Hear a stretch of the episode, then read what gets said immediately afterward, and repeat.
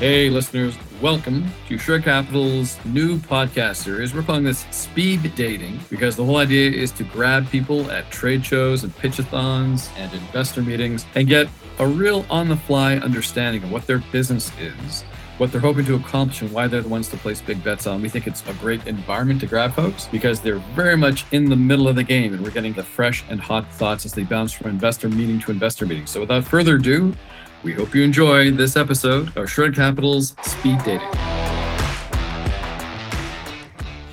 Good afternoon, everyone. We're in our uh, next podcast session here in Halifax, Nova Scotia, attending the Atlantic Venture Forum.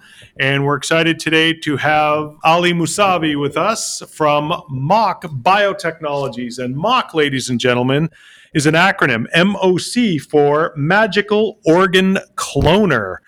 So let's get into this, Ali. Tell me what the heck is a magical organ cloner and why did you start this company? Okay.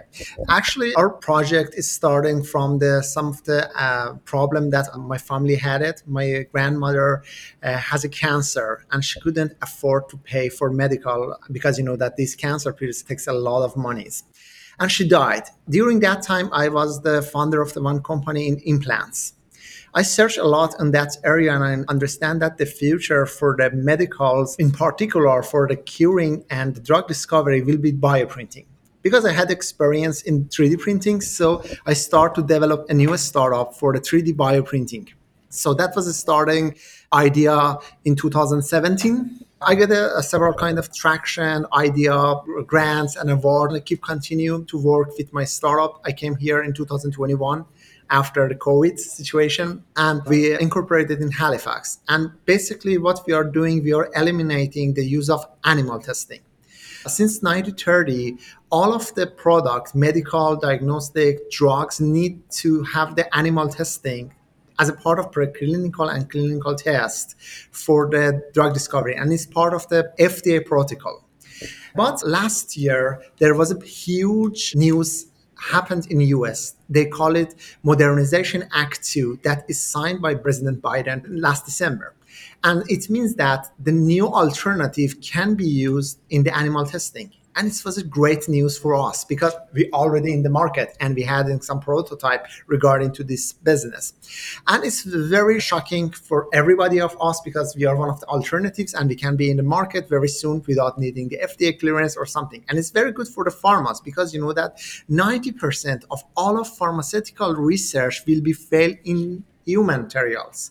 So it means that you know that they are spending billions of dollars for developing of different kind of drugs, but with the use of the technology like us that we are providing a bioprinter, they will be escape a lot of phases. They can use in human tumors or human cells and testing a drug only on them. Mm. So it means that imagine that 90% of all of this time will be shortened. Sometimes it takes about uh, 10 years to getting the, all of the phases of FDA for the one cancer pills. But with our technology, it will be faster, less expensive, and more accurate. And it's ethical, you know, that you don't need the ethical passing for the animal testing. And it's crazy because you know that according to the results, more than 4 million animals are dying in Canada for research. So imagine that helping the humans and beside we can helping the animals together with the new technology. That's the things that we are working. Uh, during the last year, we developed and upgrade our system to the new generation of the bioprinter. It is a patent pending technology that we have a patent in Canada and the US, and we call it four dimensional bioprinting. Do you know what is the difference between four dimension and three dimensions? Uh, I do not, but you're going to tell me. Okay. Look at your skin and uh, check it with the picture that you had it 10 years before. What is the difference with your skins? Well because i'm fat i don't get wrinkles. So i think 10 years ago i looked pretty much the same but uh, i'm just messing with you. Yeah i know. So yeah wrinkles i guess? Exactly. Right. Time will be changing the shape of the structure organ and tissues. So if we are doing the three-dimensional bioprinting we have the physical aspects. Sure. But the important things that regarding to different kind of the inside body stimulation, like you know that each body have a different kind of temperature, different kind of magnetic. So these are the things that might affect the organs. So what we are doing, we are applying a different kind of stimulation, same as an inside body stimulation, like a temperature, like electromagnetic field. These are the stimulation that we call it. And during the time, it will be changing the structure, same as inside the body. Wow. That's one of the unique things that's regarding to our technology that is unique. You cannot find it in a different things. We have the patent pending regarding to this smart bed technology that we have it for this one. And it means that when you're applying this, you can simulate the same organ in our technology. Sure. Regarding to the age or other things, it can be used for that. So if you create an organ for testing purposes, and perhaps you're going to print a thousand of them because you need a thousand of the exact same organs to run tests or, or so on. Would that be a practical application of the technology? The more key things regarding to technology, it can be customized right. experiments. So imagine that, for example, one of the research that we already conducted, we're getting some tumor cells from the person that oh, have the cancer. That customized. That yeah. is the customized because you know that each metabolism for each patient might be different. But Right now, all of them had to using the same drug. But what if we can customize the drug related to each patient? So it means that it can be used for different customization drug discovery with our technology. And it's good because each condition is different. And one of the important things regarding to the drug discovery, you know that they having the animal testing and after that the human clinical trials. But what they are doing most of the time, they are testing these drugs to the young generation and young people because they don't want to be a failure for the drugs. Right. That's the samples. But the most majority of the patients eventually for the cancer are the old generations and they are not that risk drugs for the old because they might be dying soon or something like that that's why that's most of the time this drug is not calibrated with the old people that's the case but with our technology we can using the old people aged people generation and we can customize the drug based on that. Species you know that the, for example the Afri- african is not same as a canadian. They might be needing a different drugs for the skin cares that's the main thing that technology will be developing. And you know that right now the ai is using a different kind of drug discovery so they can be customized the drug discovery with the formulation and synthesis and they can directly come to our technology without any ethical codes or anything, they can test it. That's easy. Wow, that's pretty cool. This podcast is brought to you by Shred Capital, www.shredcapital.com, and where all fine social media channels might be found. If you're an early stage founder taking your first or ideally second crack at a game changing startup, we'd love to help you get to first base. So I have to think that amongst our thousands of listeners, we would have at least one or two that will ask the question if you're printing an organ for testing, isn't it a logical next step to print organs to actually just say, well, we're going to remove the tumor, let's just print a new organ to put in a human? And we don't need necessarily to test it because we're going to put a, a new organ. Yeah. Where do you see 3D or 4D printing of reusable actual organs? That can then become something that you would harvest out of the 3D environment and then place into a human.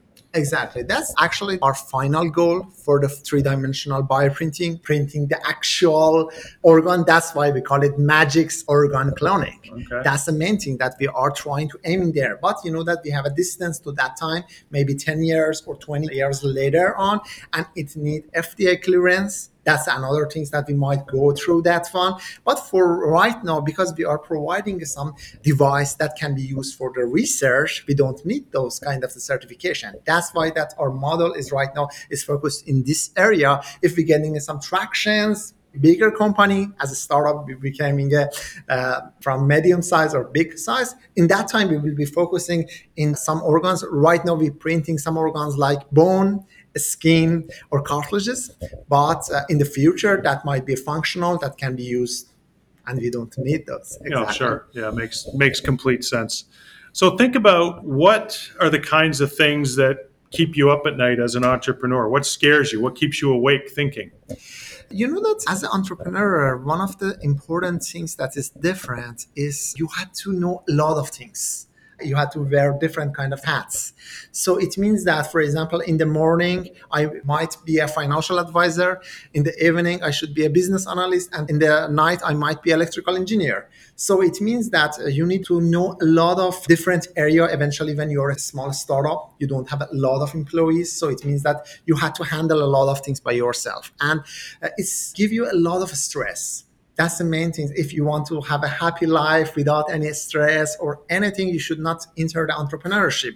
You just go to the one office, they give you a good salary because you're a high qualified engineer, and they say that, okay, this is 120 per year or something, and it will be very easy life, and you would only design one thing and it's finished. But when you're um, entrepreneur, you had to deal with a lot of things. You had to explain a sophisticated technology to the people that don't know anything about the technology. Maybe they are from art side and they are sitting there and you had to explain that what is that? Sometimes they're not believing you. Say, oh, it's a science fiction movie or something like that. And you know that is very hard for you because you, you spend a lot of time. You, for example, sometimes I am working about 17 to 18 hour per day.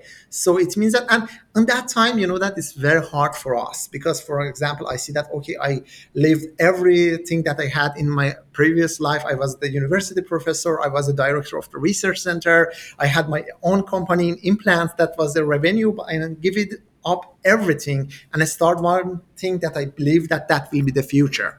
But uh, sometimes, you know, that's in this road you will be disappointed. Sometimes there are a lot of stress for you and your family. You see that okay let's get everything out and go to the one company and get a good salary and have fun like everybody else. But i think that that's the difference between the entrepreneur and the ordinary people. Oh, there's no question about that. And you sound like a very purposeful and passionate leader. So that's great to hear what piece of advice would you give to someone that was starting a company tomorrow that you knew? Your you know maybe a nephew comes and says hey uncle i want to start this business or this product or anything. One piece of advice.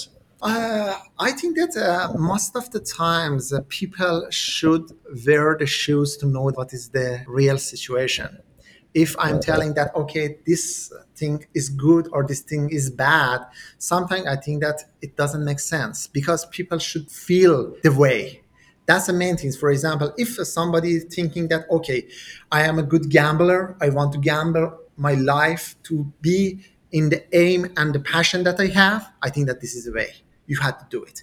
But if they want to having a very common life without stress or anything, I think that that's another story. So I think that is depends on the personality of the person that can they tolerate a lot of stress or not. They want to having a normal life and everybody happy. Right. And yeah. Yeah, not everybody can be an entrepreneur, right? That's exactly. that's for sure.